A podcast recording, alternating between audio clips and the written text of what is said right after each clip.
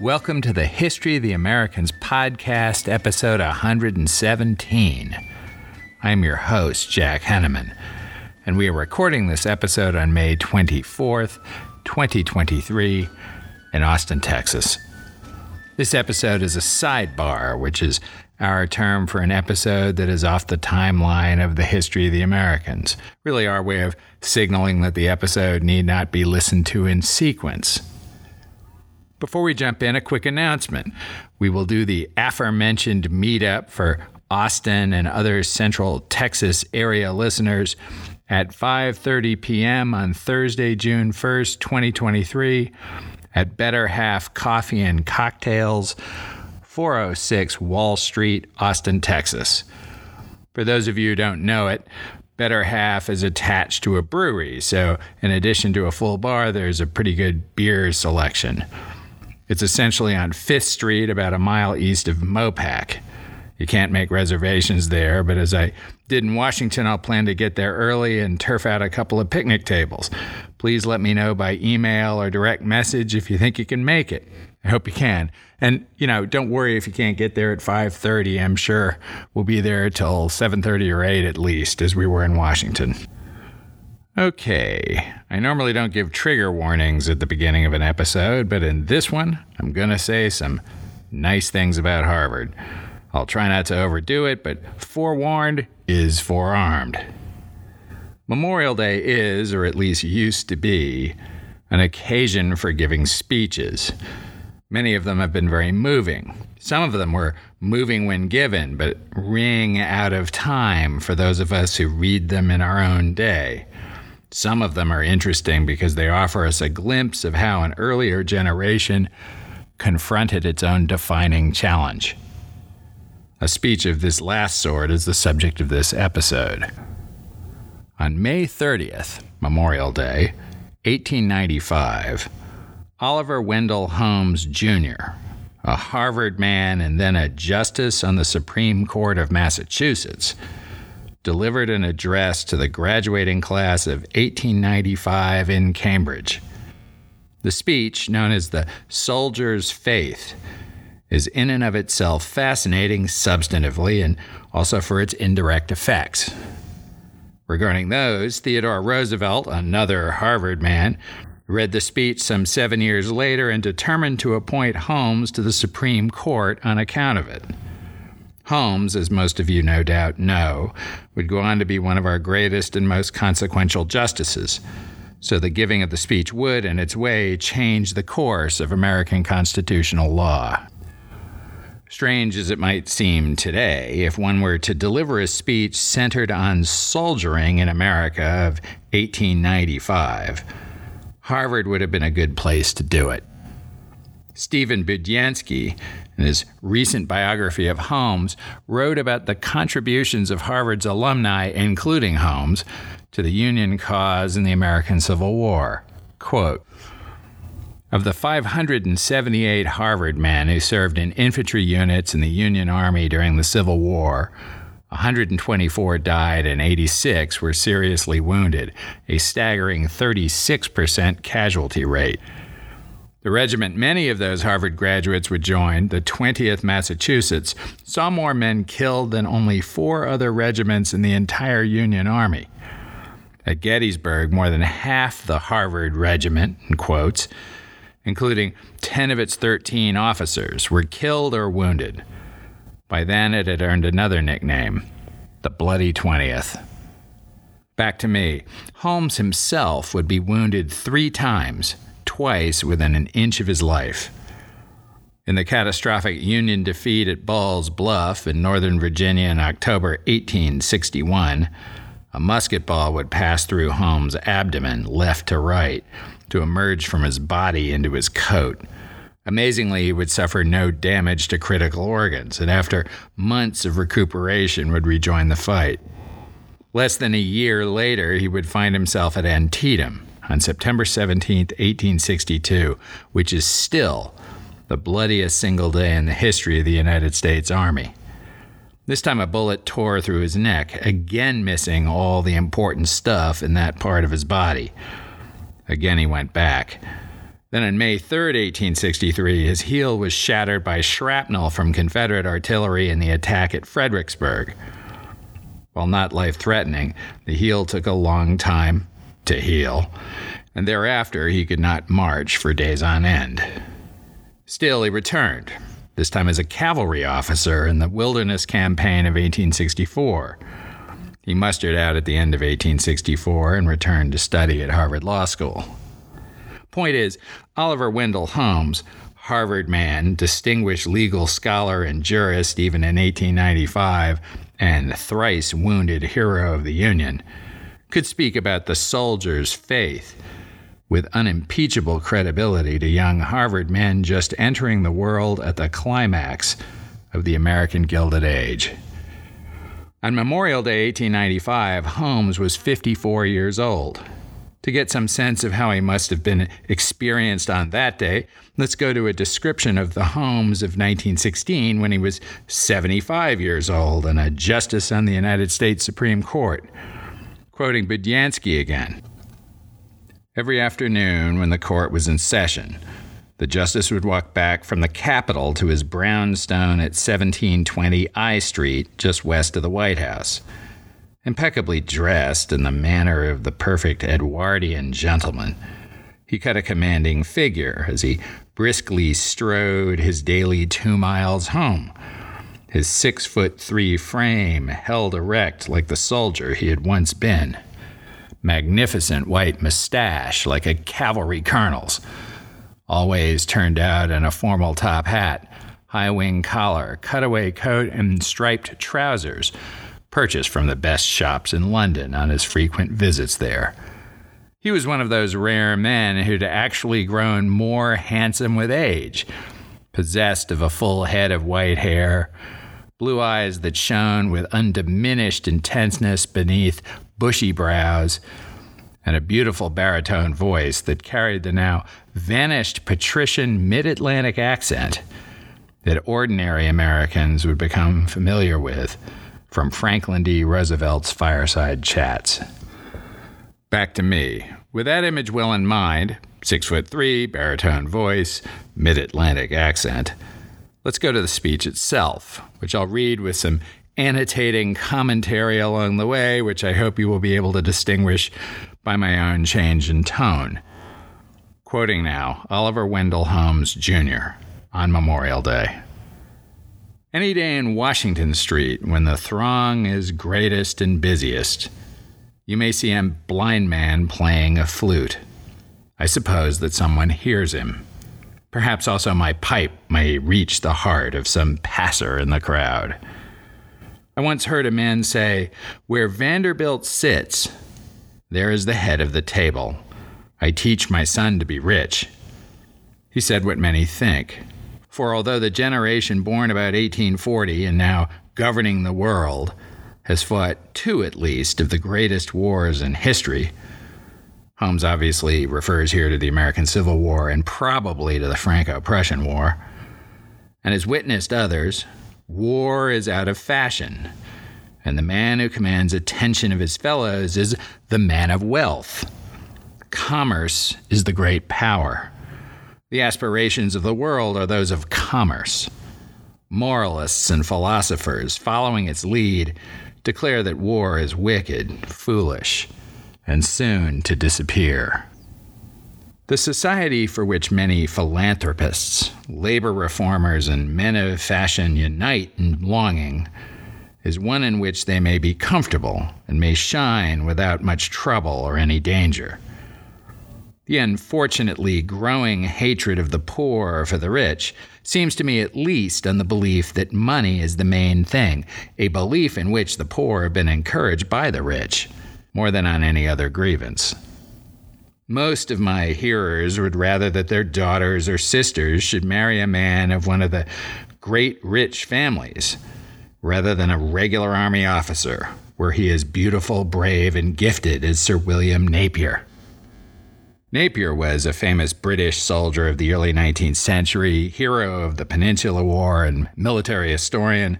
His statue stands in St. Paul's Cathedral in London. Holmes is saying that men of the Gilded Age would prefer their daughters marry into a rich family than even a soldier as accomplished and learned as Napier. Back to Holmes, whose description of American attitudes at the climax of the Gilded Age sounds a lot like those of the last 30 or so years. I have heard the question asked whether our war was worth fighting after all. There are many, poor and rich, who think that love of country is an old wives' tale, to be replaced by interest in a labor union, or, under the name of cosmopolitanism, by a rootless, self seeking search for a place where the most enjoyment may be had at the least cost. Meantime, we have learned the doctrine that evil means pain, and the revolt against pain in all its forms has grown more and more marked. From societies for the prevention of cruelty to animals up to socialism, we express in numberless ways the notion that suffering is a wrong which can be and ought to be prevented and a whole literature of sympathy is sprung into being, which points out in story and in verse how hard it is to be wounded in the battle of life, how terrible, how unjust it is that anyone should fail. You know, one wonders if Holmes had a time machine. Or maybe the things we believe are new to us are not so new after all. Back to Holmes. Even science has had its part in the tendencies which we observe. It has shaken established religion in the minds of very many.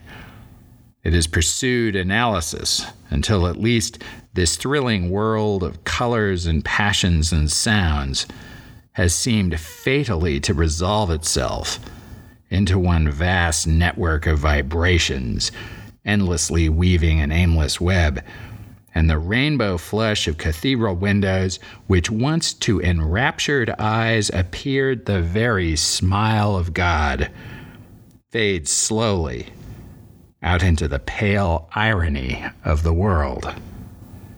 And yet, from vast orchestras still comes the music of mighty symphonies.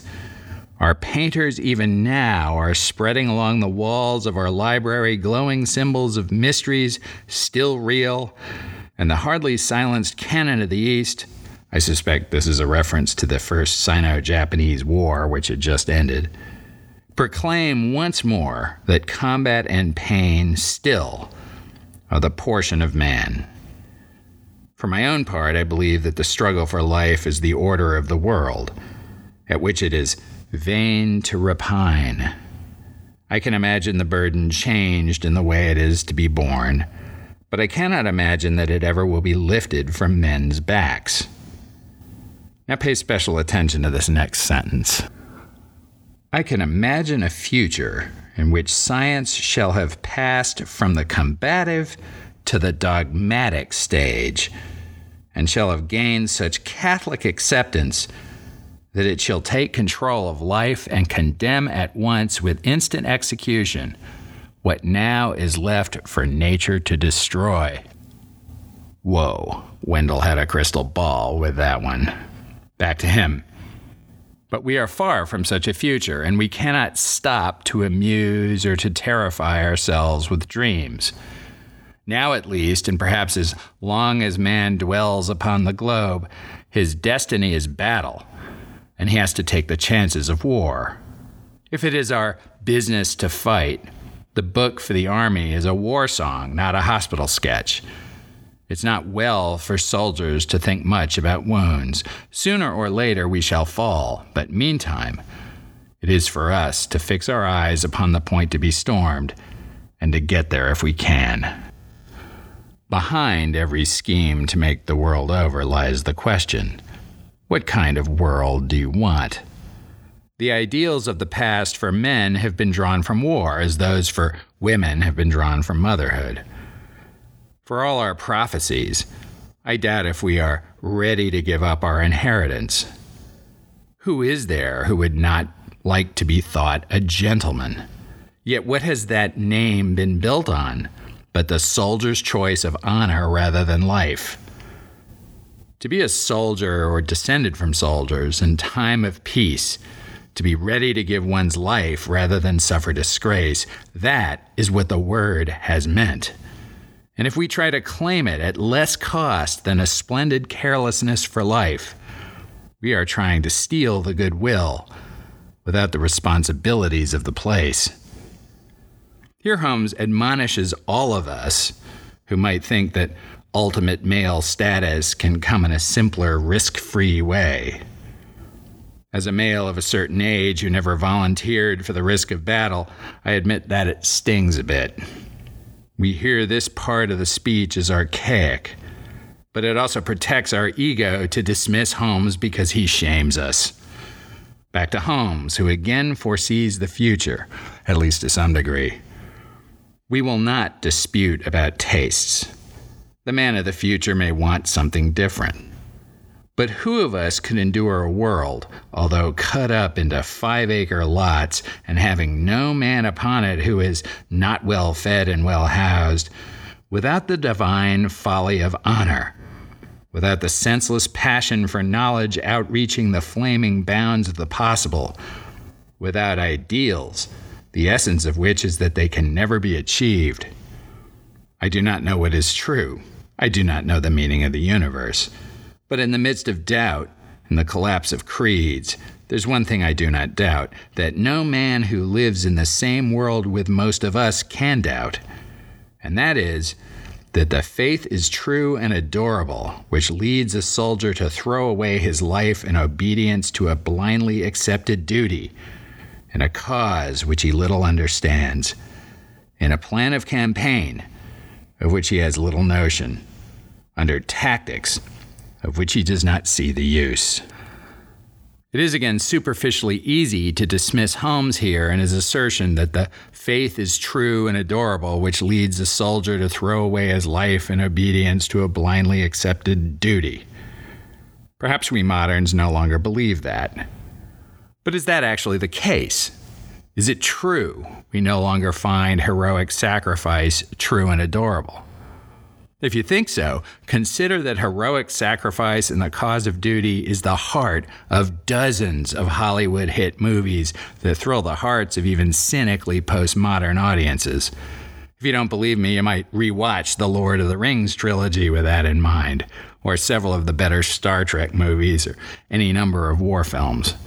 Holmes is speaking bluntly about a soldier's faith in a way that clashes with today's sensibilities but it seems to me still touches our deepest emotions in spite of those sensibilities. This passage of Holmes' speech, the soldier who would throw away his life in obedience to a blindly accepted duty, in a cause which he little understands, in a plan of campaign of which he has little notion, under tactics of which he does not see the use, refers to Henry Livermore Abbott Abbott was one of Holmes's great friends during the war, a repeatedly and profoundly heroic soldier for the Union, while deeply skeptical of the abolitionist cause and, until Grant, the competence of the Union Army's commanders. He died on May 5, 1864, at the Battle of the Wilderness. Here's how Budiansky described Abbott's final moment Quote, In the fiercest fighting earlier in the day, the 20th had been ordered to mount a desperate charge to shore up the Union position in the face of a powerful counterattack by Longstreet. A third of the regiment fell in the first hail of Confederate bullets. Abbott, leading the charge, ordered his men to lie down and continue firing. He alone remained standing, walking the line as enemy bullets literally rippled the edge of his clothing. This was so madly courageous that it crossed over the line to suicidal. A minute later, he was struck in the abdomen and died a few hours later. Holmes learned the news the next day. The soldier's faith, it turned out, was in part a tribute to Henry Livermore Abbott. Now back to Holmes. Most men who know battle know the cynic force with which the thoughts of common sense will assail them in times of stress but they know that in their greatest moments, faith has trampled those thoughts underfoot. If you wait in line, suppose on Tremont Street Mall, ordered simply to wait and do nothing, and have watched the enemy bring their guns to bear upon you down a gentle slope like that of Beacon Street, have seen the puff of firing, have felt the burst of the spherical case shot as it came toward you, have heard and seen the shrieking fragments go tearing through your company and have known that the next to the next shot carries your fate. If you have advanced in line and have seen ahead of you the spot you must pass where the rifle bullets are striking, if you have ridden at night at a walk toward the blue line of fire at the deadly angle of Spotsylvania, where for 24 hours the soldiers were fighting on the two sides of an earthwork, and in the morning the dead and dying lay piled in a row six deep, and as you rode, you heard the bullets splashing in the mud and earth about you. If you have been in the picket line at night in a black and unknown road, having heard the splat of the bullets upon the trees, and as you moved, have felt your foot slip upon a dead man's body. If you have had a, a blind, fierce gallop against the enemy with your blood up and a pace that left no time for fear, if in short, as some, I hope many, who hear me have known. You have known the vicissitudes of terror and triumph in war. You know that there is such a thing as the faith I spoke of. You know your own weakness and are modest. But you know that man has in him that unspeakable somewhat which makes him capable of miracle, able to lift himself by the might of his own soul, unaided, able to face annihilation for a blind belief. Back to me. The dead angle of Spotsylvania. And Holmes' description of the bloody aftermath refers to May 12, 1864, at the Bloody Angle, where Confederate trench lines came together at a right angle. In the middle of the battle, Holmes, by that time in the war a fairly senior officer, was sent to deploy a New Jersey regiment into the fight. The blind, fierce gallop refers to a moment when Holmes, now mounted because of having taken shrapnel to his heel, barely escaped a Confederate patrol. Budiansky again, quote, Late on the afternoon of May 30th, General Wright handed Holmes an urgent dispatch for General David Russell, whose division was ahead leading a large Union probe toward Confederate lines, and, quote, told me not to spare my horse. The Sixth Corps had its headquarters west of Hanover Courthouse near the town of Studley, at the Jones House, a former home of Patrick Henry. About a mile north of the plantation, where the farm lane turned into a road, a scout came tearing back to warn him he had just been shot at. Holmes decided he must go on, pushed his horse into a gallop, and ran directly into a line of 20 horsemen who called on him to surrender. At first, thinking it was a mistake and that they were friends, he started to pull up, but then saw the gray uniforms and instead spurred his horse right for them. Holmes started to draw his saber, but the thought then crossed his mind that as cavalrymen, the Confederates were probably much better swordsmen than he. He pulled his pistol instead. One rider came alongside and was unslinging his carbine when Holmes clapped his pistol to his breast and pulled the trigger but the gun misfired. Ducking down on the side of his horse, he, quote, did a Comanche and galloped through the line unscathed. Our constitutional jurisprudence certainly had its share of close calls. Back to Holmes. From the beginning, to us, children of the North, life has seemed a place hung about by dark mists out of which comes the pale shine of dragon scales and the cry of fighting men and the sound of swords. Beowulf, Milton, Durer, Rembrandt, Schopenhauer, Turner, Tennyson, from the first war song of the race to the stall fed poetry of modern English drawing rooms, all have had the same vision, and all have had a glimpse of a light to be followed.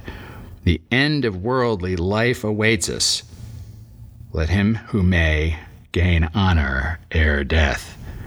That is best for a warrior when he is dead. So spoke Beowulf a thousand years ago. When I went to the war, I thought that soldiers were old men.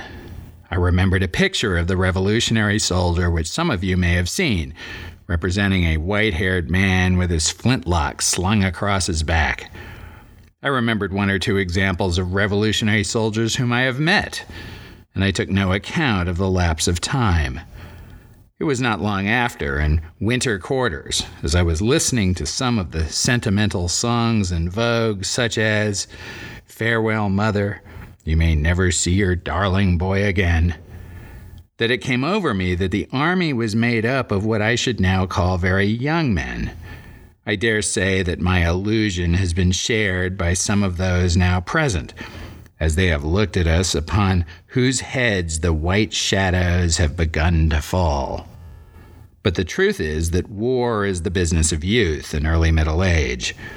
You who called this assemblage together, not we, would be the soldiers of another war, if we should have one, and it is for you to hear the bugles as once we heard them beneath the morning stars.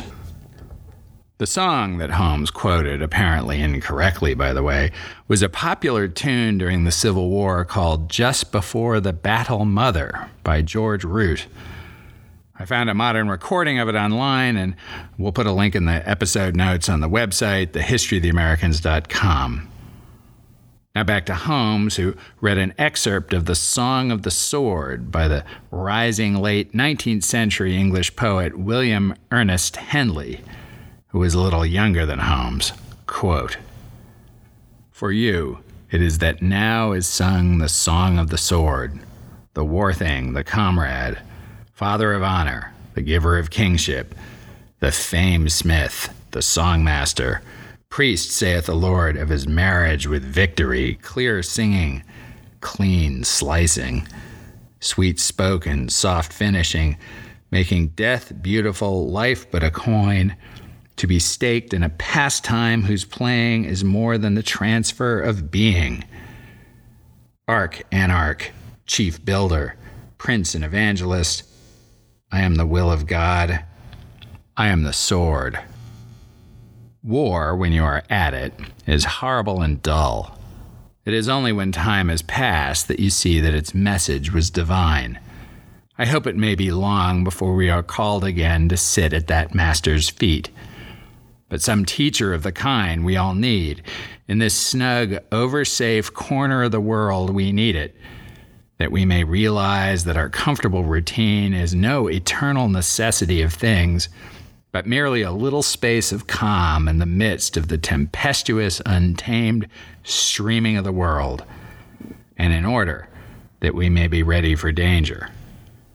We need it in this time of individualist negations, with its literature of French and American humor, revolting at discipline, loving fleshpots, and denying that anything is worthy of reverence in order that we may remember all that buffoons forget. We need it everywhere and at all times, for high and dangerous action teaches us to believe as right beyond dispute things for which our doubting minds are slow to find words of proof. Out of heroism grows faith in the worth of heroism. The proof comes later, and even may never come. Therefore, I rejoice at every dangerous sport which I see pursued. The students at Heidelberg, with their sword slashed faces, inspire me with sincere respect. I gaze with delight upon our polo players. If once in a while in our rough riding a neck is broken, I regard it not as a waste, but as a price well paid for the breeding of a race fit for headship and command. Holmes, no doubt, would have approved of kids playing with fireworks and lawn darts. His class experiences probably led him to suggest fencing and polo instead of football and boxing, but his point is not hard to understand. Now back to Holmes. We do not save our traditions in our country. The regiments whose battle flags were not large enough to hold the names of the battles they had fought vanished with the surrender of Lee, although their memories inherited would have made heroes for a century. It is the more necessary to learn the lesson afresh from perils newly sought, And perhaps it is not vain for us to tell the new generation what we learned in our day and what we still believe. That the joy of life is living is to put out all one's powers as far as they will go. That the measure of power is obstacles overcome, to ride boldly at what is in front of you, be it fence or enemy. To pray not for comfort, but for combat to keep the soldier's faith against the doubts of civil life, more besetting and harder to overcome than all the misgivings of the battlefield, and to remember that duty is not to be proved in the evil day, but then to be obeyed unquestioning. To love glory more than the temptations of wallowing ease, but to know that one's final judge and only rival is oneself with all our failures in act and thought, these things we learned from noble enemies in Virginia or Georgia or on the Mississippi 30 years ago. These things we believe to be true. The reference to noble enemies in Virginia or Georgia or on the Mississippi is not easy for some today to hear, and we'll return to that briefly after we get through the last bit of his speech. Now he quotes Elizabethan poet Edmund Spenser, who wrote in his epic The Faerie Queene Life is not lost, said she, for which is bought endless renown. We learned also, and we still believe, that love of country is not yet an idle name. More Spenser. Dear country, oh, how Dearly dear ought thy remembrance and perpetual band be to thy foster child, that from thy hand did common breath and nurture receive. How brutish is it not to understand how much to her we owe, that all us gave, that much to her we owe, that all us gave, that gave unto us all, whatever good we have. As for us, our days of combat are over. Our swords are rust. Our guns will thunder no more. The vultures that once wheeled over our heads must be buried with their prey. Whatever of glory must be won in the council or the closet, never again in the field. I do not repine. We have shared the incommunicable experience of war. We have felt, we still feel the passion of life to its top. Back to me. That's it. One of the most consequential Memorial Day speeches ever given, and not because it was also the occasion of Harvard's commencement, or even because Theodore Roosevelt would take note of it years later when he had an open slot on the SCOTUS. Holmes was both tapping into and shaping an American nationalism that would reach its fullest flower in the Spanish American War, the first shots of which would be fired less than three years later. He was reviving a curious nostalgia for the Civil War that spread across sectional lines in the two decades before World War I, and which corresponded with the aging and then dying off of the Civil War veterans. The veterans of the war, North and South, shared an experience that no generation before or since could truly understand, and that bound them together almost whatever their opinions about the justice or injustice of the war itself. John Pettegrew, who was professor of history at Lehigh University, wrote a paper in 1996 titled The Soldier's Faith Turn of the Century Memory of the Civil War and the Emergence of Modern American Nationalism. Professor Pettegrew surveyed Memorial Day speeches from the 20 years before World War I, roughly speaking, of which the soldier's faith was the most acclaimed, probably as much because of the eventual fame of its author as its inherent eloquence. Pettegrew's analysis is lengthy and interesting, and mostly about other nationalistic literature of the time. So we'll skip most of that in favor of finishing this episode with a couple of paragraphs that capture his broad theme. Quote The predominant theme in turn of the century Memorial Day addresses was one of national conciliation. Even though speakers recalled the causes of the war, most emphasized, as Boston's Mayor Palmer put it, sentiments common to the whole country, For Palmer, the fundamental principles of democracy and Republican government provided traditions of which both sections of the country could be proud. Generally, turn of the century Memorial Day speakers lauded a range of values and ideals revolving around the American nation itself, its existence, its health, and above all, its union. This protean concept of nationalism became a principal basis for military obligation in late 19th and early 20th century America. Memorial Day orators explained the death and destruction of the Civil War as the necessary result of political difference, in no way reflective of hatred or animosity between the men who fought and killed each other widespread respect and appreciation for the courage and sacrifice of Union and Confederate soldiers contributed to American nationalism, a sentiment that included a sense of duty more tangible and powerful than if the Civil War had not been fought. Memory of the war became a historical overlay a turn of the century conceptions of citizenship, magnifying the importance of protecting and serving that to which so many other Americans had given their lives. Back to me. To poke the wasp nest a bit, it's become fashionable in recent years to look at the reconciliation of North and South in the generations after the Civil War as an ugly expression of white supremacy. And to some degree, it surely was. That will be the subject of another episode, probably far into the future.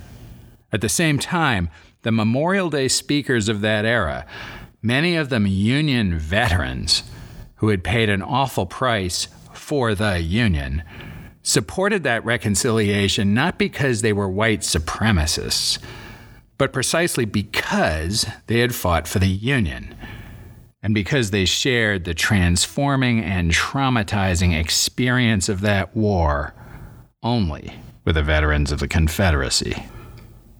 Thank you again for listening to the History of the Americans podcast. I love getting emails from you guys. Please keep them coming. You can reach me with questions, corrections, eruptions of indignation, or pats on the back on the contact page for the website, thehistoryoftheamericans.com, or by email at thehistoryoftheamericans at gmail.com. You can buy the books I mentioned through the links in the episode notes on the website and follow me on Twitter to stay up to date and sample my musings on mostly history related topics. Until next time.